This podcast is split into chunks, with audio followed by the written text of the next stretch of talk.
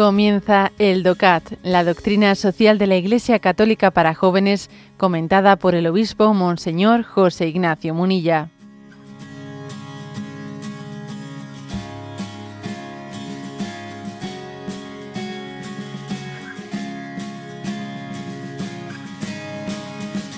Hoy nos toca el punto 26 de este pequeño compendio de la doctrina social de la Iglesia. El título es ¿Por qué no le interesa a la Iglesia solo el individuo?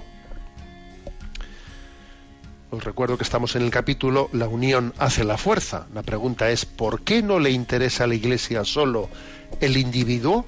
Y la respuesta es antiguamente se reprochó a la Iglesia su interés por salvar únicamente las almas de los individuos. Es verdad que ante Dios cuenta cada una de las personas. Todos nosotros somos únicos e irrepetibles. Pero a pesar de ello, desde el vientre materno estamos llamados a la comunidad con las personas. Solo podremos ser felices mediante una buena relación con los otros. Por ello ya en el relato de la creación se dice, el Señor Dios se dijo, no es bueno que el hombre esté solo, voy a hacer a alguien como él que le ayude. Génesis 2, 18. Dios está interesado en el bien global de todos, por lo que su interés es desarrollar aquello de lo que todos somos partícipes en la diversidad la comunidad. Bueno, bueno, la verdad es que quizás eso de que comienza diciendo antiguamente se reprochó a la Iglesia su interés por salvar únicamente las almas de los individuos. Vamos a ver, yo creo que mm, nosotros siempre hemos distinguido, o por lo menos no hemos utilizado la persona individuo. Yo creo que la parte, en la tradición de la Iglesia se ha utilizado el término persona. Eh, por ejemplo, el padre Jorge Lorin, jesuita también fallecido, tuvo un libro que, vamos, que, fue un bestseller increíble con más de un millón de ejemplares de venta, etcétera, ¿no? Para salvarme, ¿eh? para salvarme. Y recuerdo haber escuchado alguna crítica al título de ese libro. No debería de haberse titulado Para salvarnos en vez de Para salvarme. Bueno, pues quizás, quizás sí, quizás ese título eh, pues hubiese, hubiese conjugado más ¿eh? Con esta con esta con este matiz que, que, aquí quiere comentar este punto del tocat. Pero obviamente a ver ese título para salvarme es plenamente confluyente pues con pues con el evangelio.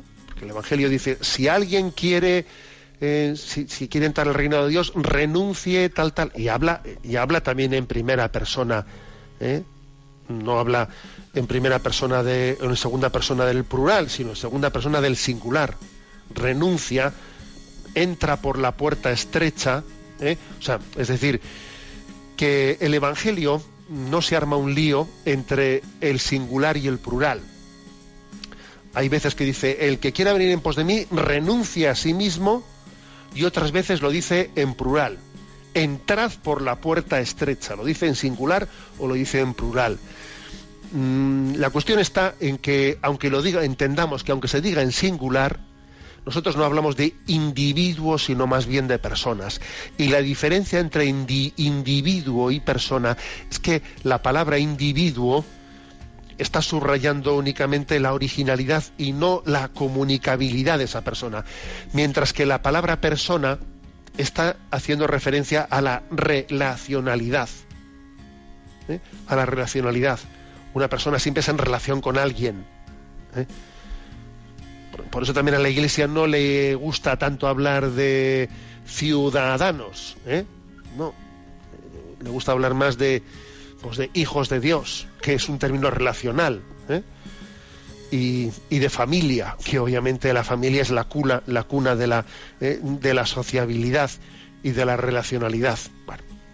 en definitiva, le, desde nuestro espíritu cristiano siempre remarcamos nuestra vocación a la comunión. Y ojo, eh, que nuestra cultura actual remarca en gran medida eh, la autonomía. Yo soy autónomo, mi la autonomía, ¿no? Todo es auto, auto, ¿eh? auto no sé qué, auto. Eh, pues es que la Iglesia remarca precisamente esa, la, faceta, no voy a decir contraria, pero sí que la que es verdaderamente contra, contra vamos, la que está complementando, ¿no? Nuestra vocación a la comunión no es que la Iglesia niegue la capacidad del hombre de, gestionarse, pero es que eh, tiene que hacerlo integrado en una vocación a la comunión. A la comunión. Esta es la, clave de la, en la que tendremos siempre que, subrayar. Aquí se nos, ofrece un texto de Génesis 4.9. El Señor dijo a Caín, ¿dónde, ¿dónde está tu hermano Abel? Y respondió Caín, no sé, ¿acaso soy yo el guardián de mi hermano? Es curioso este texto, ¿eh? porque es como un querer escaquearse de nuestra de nuestra responsabilidad para con para con claro que eres el guardián de tu hermano todos somos los guardianes unos de otros ¿eh?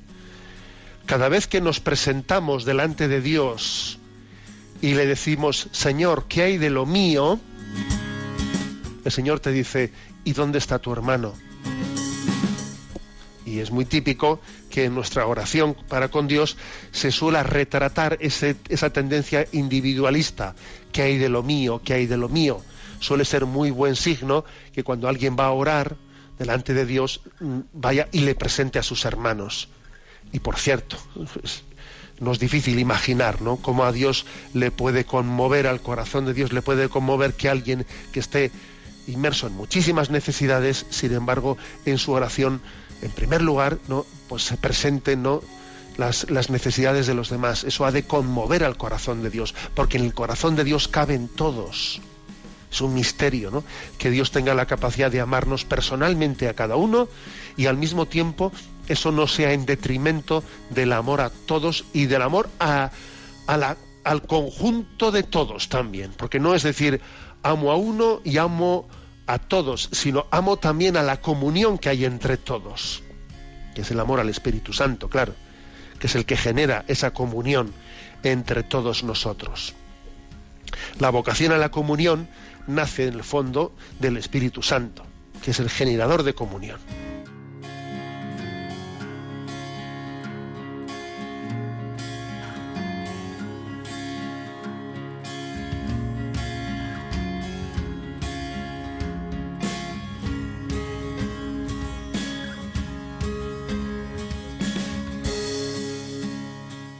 Has escuchado el DOCAT, la doctrina social de la Iglesia Católica para jóvenes, comentada por el obispo Monseñor José Ignacio Munilla. Encuentra todos los audios en radiomaria.es.